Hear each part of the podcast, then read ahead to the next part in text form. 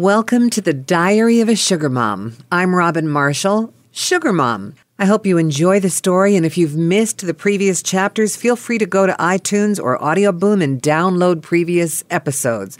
It's free, and it's just my way of introducing myself to you through a book that I have put out a couple years ago.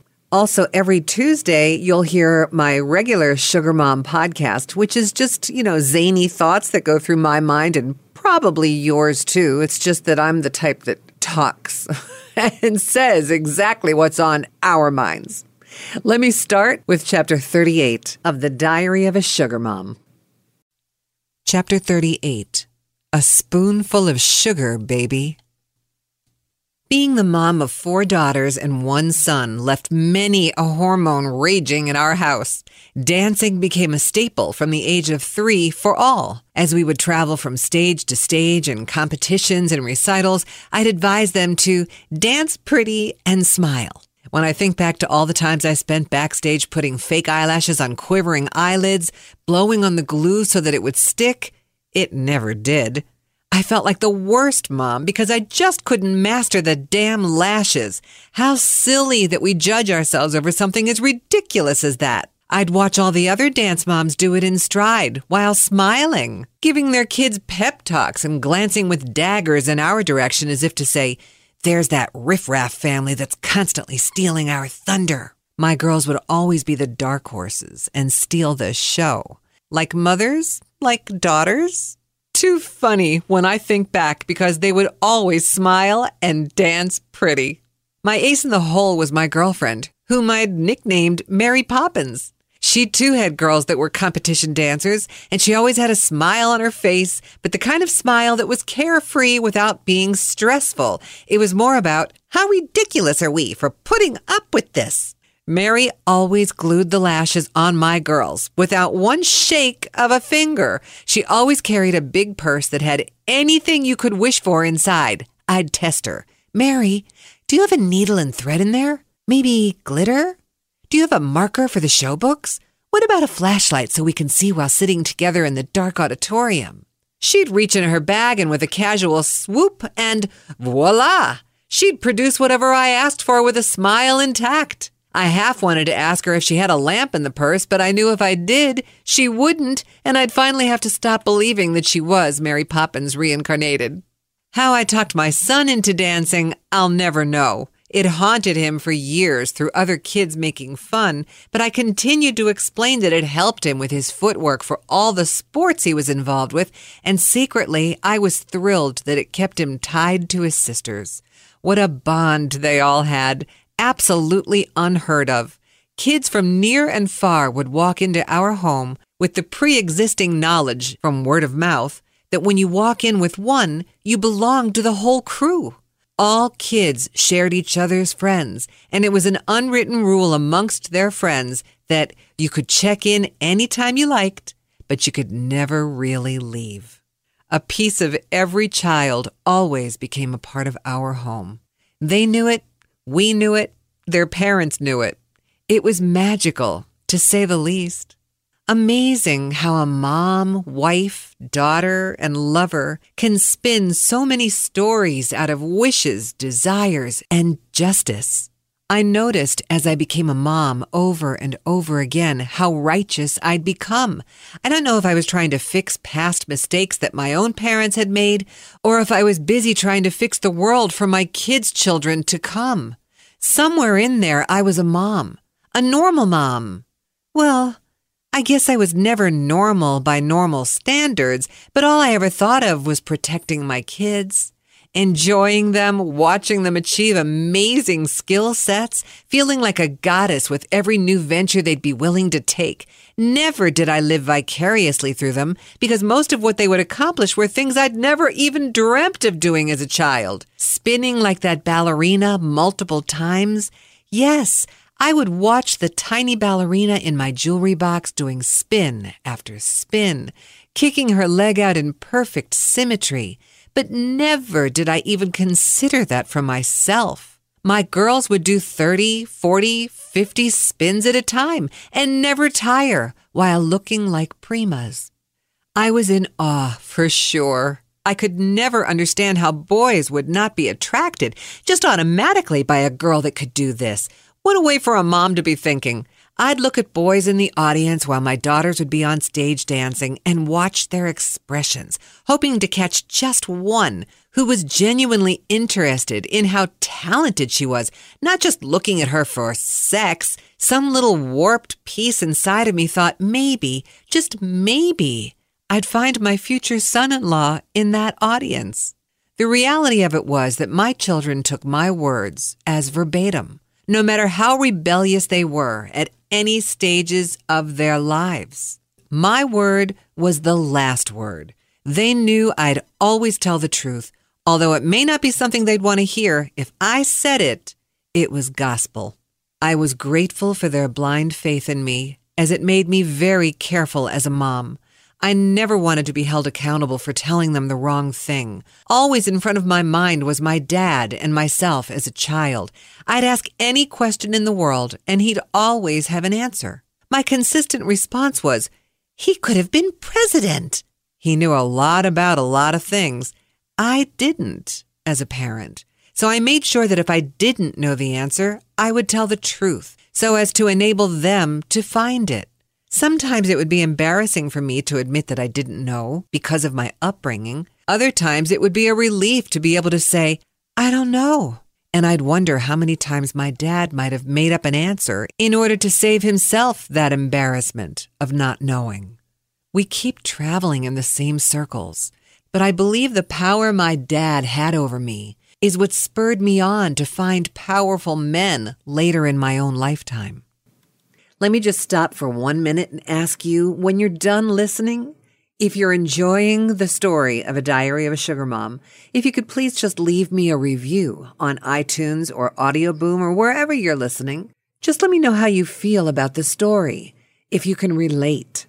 It's Robin Marshall, Sugar Mom. Let's move on to the next chapters. Chapter 39 A Temp Job. My hand is in my hair, twirling it like my daughters on a dance floor spinning, remembering, and then picturing that same strand of hair being pulled last night. Who would have thought I'd admit to loving to have my hair pulled? When as a kid, I remember having to pin my bra straps to my shirt sleeves. It was so unladylike to let them show, unlike today, where it's become fashionable to let them peek out and taunt a suitor. Color also plays an important role in the life of a sugar baby. Red, black, pink, and pure white tell a story of their own. Just a strap can be the foreshadowing of what's to come. Not only was it the prospect of earning $500 for two hours of sex, conversation, and dinner, it was an ego boost for me with every slip of that bra strap and his wandering eye. Yet sometimes it turned around on me faster than my own mind allowed for processing. In the beginning, I only looked for attractive men. It's easier to lay down with someone that looks and feels good. The normal conversation inside my head had been, wow, he's interested in me and he's hot. If I'm choosing sides for basketball, I'd like to do him. So let's see if I can get him bothered. The phrase I'd wait for was, You've got my attention. Remember? Lately, I'd changed it up a bit. I felt more empowered if the man was less attractive, because at my age, having the looks I'd been able to hold on to and work for, the lesser attractive man was visibly shocked and even a bit shaken when he'd finally meet up with me and see what he had in store for himself. I was to him a score to me, that was a very heady feeling, like being someone's fantasy come true. Imagine the man you'd always wanted to sleep with, the man who you'd fantasized about having on top of you, looking into your eyes and making you melt. The man who was skilled enough to make you feel like you were the one he'd been waiting for his whole life. That is what I felt like while with the imperfect man. When I say imperfect, I'm not meaning unattractive, but to see sheer delight on their faces was worth more than the money they spent for me. It was power. looking at it through business peepers, building my clientele with the feeling of trepidation, thrill, fears, and exhilaration. It was a strong base filled with strong men, each of which would have liked to own me. Some still feel that way, and yet know they can't. I've told them all. You can't own me. You couldn't afford me. They ask the question, How much? It's the one sales question for which I'm unsure of the close because I'm pricing myself way high on purpose. My reasoning is I'm not sure I'd be happy with one man for any great length of time. And secondly, if I were to be happy, how could I possibly hold a man to a verbal agreement? Should I let everyone else go? No. My income is no less than 8000 a month, which really is not a lot of money when you think about what I'm bringing to his table, whether I'm on it or under it. Besides, what if I become bored? I also don't want to lose sight of why I'm doing this in the first place. This was, is, to be a temporary fix. Chapter 40 Spilling the Beans. It took a while, but eventually my husband came to me while living separately he still wasn't working and wanted to know how we were supporting two households, the kids and I in a house and him in a bedroom in somebody else's house. We walked outside to the backyard. He asked me again, Dora, did you gain access to a credit card to pay off our expenses? And if so, you realize we're going to fall back in debt again, right? I looked down at the ground and measured my response to the man I'd never lied to or cheated on and said in a very steady voice, no, Jack, there's no credit card. I've started a business on the side. I'm very careful and selective of who I bring in, but it's strictly a cash business, and it's serving a purpose when we need it most. He asked, What type of business? Why couldn't you come to me? After all, we built every business together. I answered clear as day, Jack, we're no longer together, and this is a business you can't help me with. I can handle it on my own. He sat down on a lawn chair as I paced in front of him, wondering what the repercussions were about to be once I spilled. I looked at him and I said, I'm having sex for money. His head snapped up like a turtle that sees a freight train coming and said, You're what? I repeated and explained that I vetted every single person I'd meet up with and that there were very few. He asked, How much do you charge? I told him $500 a visit or $2,500 monthly? Silence. Silence.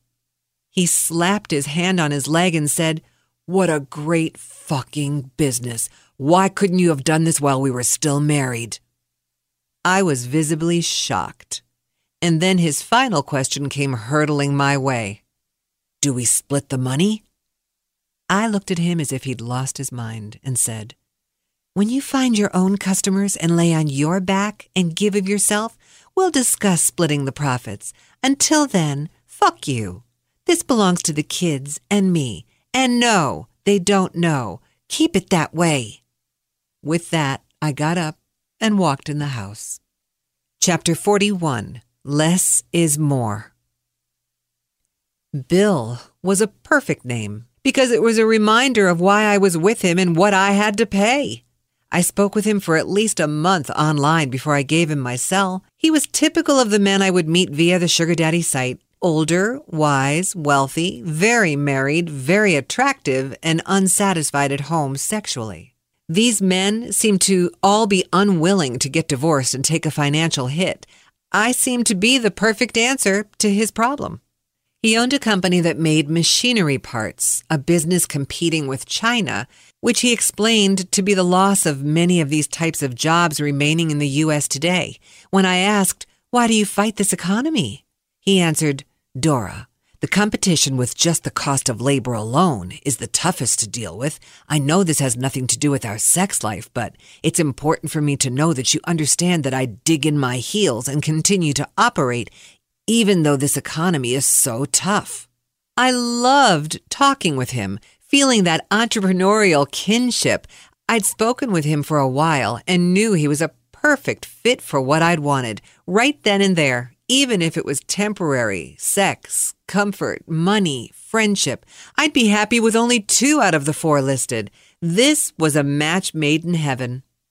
After talking in depth, I sent him a bunch of my photos, and then he asked, Do you want photos in return? I said, No, I only want one, a headshot. Don't send me any more because one is enough for me. I don't want smut. I just want you. So we agreed to meet. Even though he lived two hours away, he asked, Will you split the distance with me? Maybe meet me halfway at a bed and breakfast place that I know of? Brazen as the wind, the words blew through my mouth. How I mustered up the tactic, the courage, the logic to say, I'd love to. You just have to pay me double and cover the gas. The minute the words escaped my lips, I saw the string floating above my head, words that I'd like to put back and try over again, words that could have ruined this great friendship I built with this wonderful man. I know it seems nutty, but I really truly liked him. Where is the 10 second delay in life when we need it?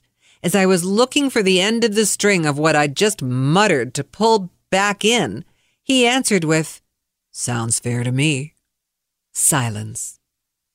I couldn't even think of the proper thing to say after all the impurity of what had just come out of me.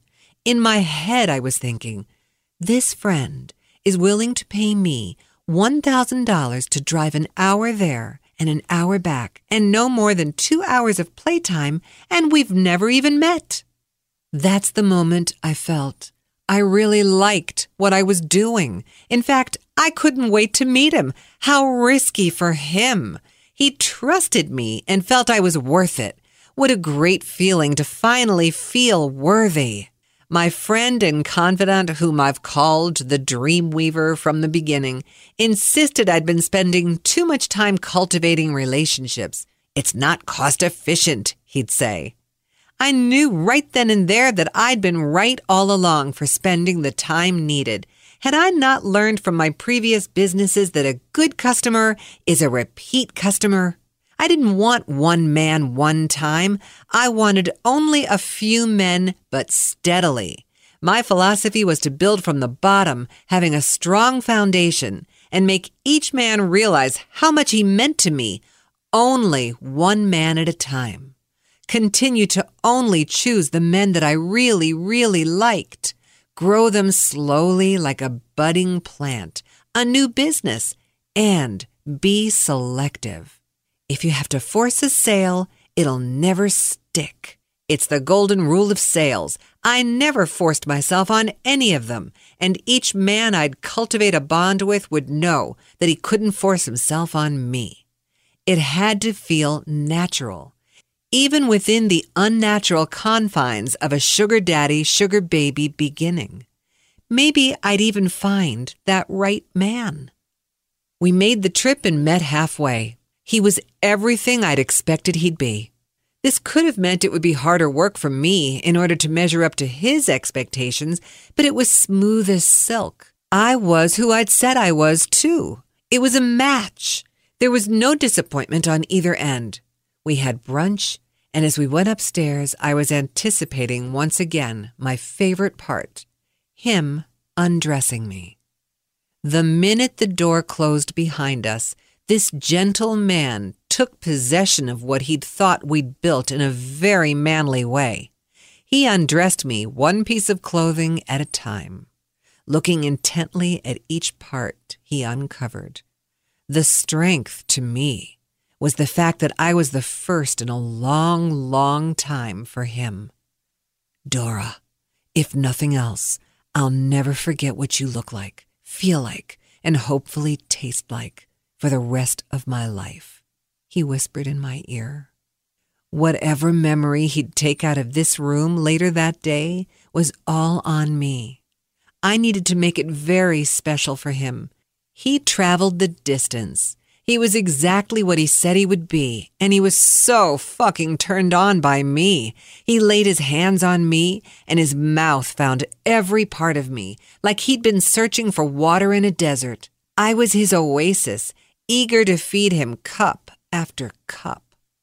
Did it feel great to me? Yes. Yes, Bill. Taste me. I feel like I've been saving this flavor for you forever.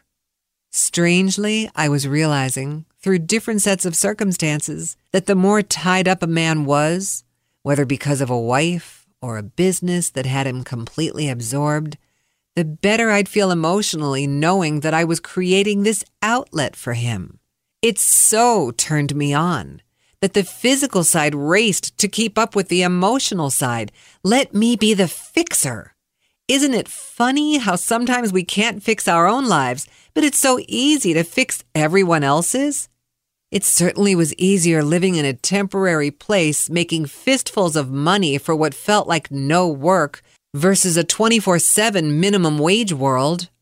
He kissed me, picked me up, carried me across the room, where he slowly and methodically began to finish me. One kiss, one lick, one pull, one push, until I was wishing we never, ever had to leave the room. Money? That was the last thing on my mind, and that was my problem. If someone like him forgot his money, I wouldn't even realize it until that Porsche Turbo Carrera of his left the parking lot. I heard myself thinking, Dora, stay focused. Don't get lost.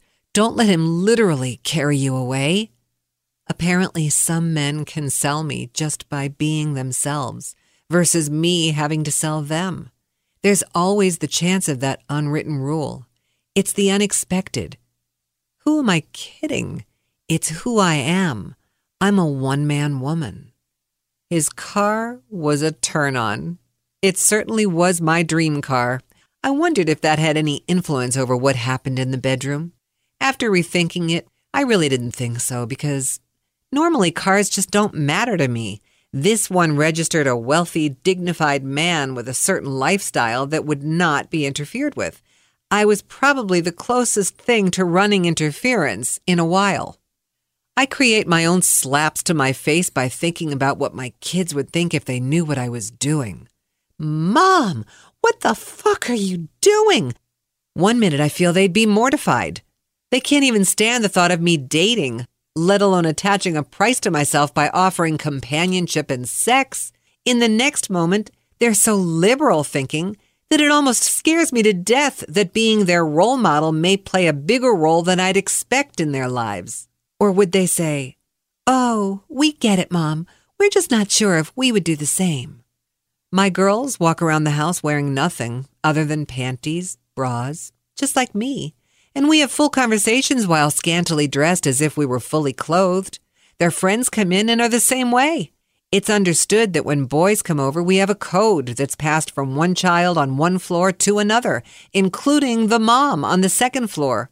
Girls, put some clothes on, or we're capable of ruining a life. They understand the power that they hold. With the less is more policy I've taught them. The less you wear, the more you're desired. Chapter 42 Member FDIC K. Last week, I took my two youngest to the bank, intent on opening bank accounts for them. Knowing I'd been job hunting to stay in my legitimate line of work and having so few openings, my youngest daughter asked, why do you have to work in the media? My answer was, It's all I know how to do. The older daughter said with a straight face, No, you could be a stripper. I almost fell off my chair as the other child continued with as straight a face as her sister, You do have nice legs. My initial reaction was shock that they'd even think this way, but seconds later I realized we can't change who we are, and that the sooner I recognize that they are absolutely my own and just like me, the sooner we'd all make it through in one piece. My next comment, of course, fell right in line. Let me go and get my collapsible pole out of the trunk. Their eyes bugged out, and both said, Really? This caused one of those laughing jags that bring families closer together in spite of the subject matter. tears of laughter until the banker we'd been waiting on didn't know what to make of this family of girls that all looked the same. She wanted to know if we were sisters and if the younger two were twins. My answer was, no, I'm the mom. They're not twins, but we're all of the same twisted mind, just different levels of comprehension depending upon our ages. As they grow up, they'll think just like me. As when I was their ages, I thought just like them. Make sense? No matter. It does to us. I think as young as they do, but I've gained a drop of common sense to get me through. I just don't let them or anyone else know it, except for my friend, Dreamweaver who tries desperately to keep me in line for what reason I'm still trying to figure out. I feel he enjoys my calamities as much as he worries about them. It's a very careful balance because he knows if he laughs, he could easily be encouraging me, which is not the point of his guidance. Unfortunately for him, he and I share the same twisted sense of humor, so basically, we're screwed. We just continue to egg each other on, laughing, teasing, and being each other's reality checks. Although this friend insisted I not take checks, but needed to check in with me to gather hotel names and room numbers. By reporting to him if I didn't come out alive, he knew where I kept the cash that was to be delivered to my kids. That's what friends are for, aren't they? That new world I live in, where I have to make sure web browsers are closed no clues left open, bring in the cash, hide it, and be able to explain to my kids that yes, they can have $50 every time they need, even though I was out of work. I feel grateful that they're as unobservant as I am. At any given moment, I could be busted by them or an undercover officer who may be posing as a client. It's scary to think we're so smart, and yet all it would take is one indiscretion to ruin our game. When did this become a game? I'm constantly kicking myself to stay aware. This coming from the woman who is the most unaware woman on earth. I park my car in front of a store and for the life of me will never understand why I can't find it. I've left my kids on fields and forgotten them, not by choice, but just by being preoccupied. At one time, all five kids were playing soccer. Two were travel soccer players, three intermediate players, but it was a bit overwhelming to try and watch all the kids playing on staggered schedules and even harder when some played at the same time, forcing my husband and I to walk to the opposite fields so that each child would get the sense that we'd both seen them all play on that day. I remember feeling like I'd lost my marbles, and then remembering as a teen I actually played marbles. Boulders were the bigger marbles that we all tried to win. Funny how I'm feeling bolder as I get older with this crazy sexual industry I'm mastering slowly but surely. The downside is many of these guys make me seriously question if what I'm doing is worth it. I believe they feel badly enough about themselves that they're able to transfer those feelings to a woman like me, who takes great pride in being able to empathize as well as sympathize. I think I've gotten myself inside of this world where I've been forced to learn the different types of players, even while not understanding who or what they are, yet willing to try. These are the men that thrive on making me feel like I'm worthless or uneducated the minute I tell them I'm not interested. They use my naivety against me. For instance, imagine a 32 year old man saying he finds you to be hot as hell while expecting you to like anal sex and handcuffs, as if it's understood. Or what about the he she? I'm learning as I go along, step by seductive step, that a he she is a man that is trying to become a woman. Apparently, he's got his penis intact, but he's also either had surgery or taken hormones to grow breasts that are realistic enough to make even someone like me appreciate the result. What do we really want to suck on with a he she? It's baffling to say the least. Then, to make matters worse, I'd find a man who wanted both me and a he she. Which part am I supposed to pay attention to, top or bottom? I've learned that I can't really be as honest as I'd like in these type of circumstances because frankly, these men are nuts. I just can't tell them how I really feel, or these hybrids will come back to haunt me over and over again with nonstop emails and calls which is the last thing a woman my age can handle. I try saying things like, Maybe you should reach out to a woman that's closer to your own age or what you're into. I bet you'd share more of the same interests. I'm then called a slut, a whore, a grandma, and worthless, which of course brings out the best in me. I'm forced to remind this freakazoid that he is indeed suffering from small dick syndrome. He continues insulting me with emails to the point where I just say fuck it and block him, which amazingly I don't think to do ahead of time because I always want to believe I can reason with a man. While it felt good to speak my mind, I still wound up feeling like scum. Chalk it up to a bad day in the life of a sugar baby. I missed Bill and the likes of him. It was a shame that we lived so far apart. Yes, I'm still the mom while feeling like the temporary slut. If I didn't get paid and I do get abused, I'm definitely the slut. Thank God for the men who pay me. I can hold my head up and call myself a whore. My mind is spinning as I pay the bills. Sex, morals, justification have all been thrown in a blender on high. Next Thursday, join Dora as she delves even further into the world of Sugar Daddy. And even though she's told her husband, she's struggling to maintain anonymity with her children and friends. This is Robin Marshall, Sugar Mom. Let me just stop for one minute and ask you when you're done listening, if you're enjoying the story of a diary of a sugar mom, if you could please just leave me a review on iTunes or Audioboom or wherever you're listening. Just let me know how you feel about the story, if you can relate. It's Robin Marshall, Sugar Mom. Let's move on to the next chapters.